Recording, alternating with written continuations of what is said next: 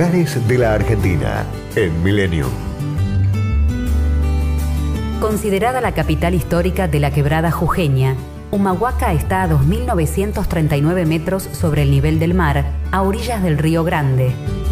El tiempo parece no haber transcurrido desde el período colonial, ya que se mantiene la arquitectura de la época en sus casas de adobe y en sus calles estrechas y empedradas. La iglesia es un monumento histórico nacional que data del año 1641 y en ella se venera a la Virgen de la Candelaria.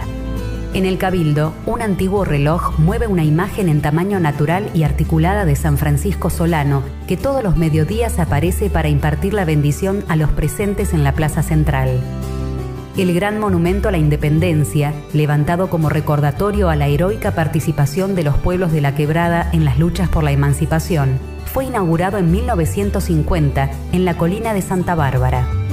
Al costado se conservan los restos de la torre que fue usada como fortificación por los españoles en el siglo XIX. El Museo Arqueológico y el del Carnaval norteño muestran un panorama de la artesanía autóctona, se puede ver el proceso de elaboración de la chicha, de remedios y amuletos. En el yacimiento arqueológico La Huerta hay edificios y tumbas incaicas. La Inca Cueva es el más valioso exponente de la pintura rupestre prehispánica de la región. Se puede visitar una gruta cubierta en su totalidad por pictografías. Humahuaca es capital del carnaval y centro político y geográfico de toda la quebrada fue declarada Patrimonio de la Humanidad por su inigualable belleza. Destinos, culturas y valores.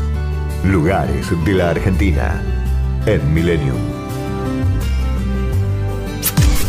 Podcast Millennium.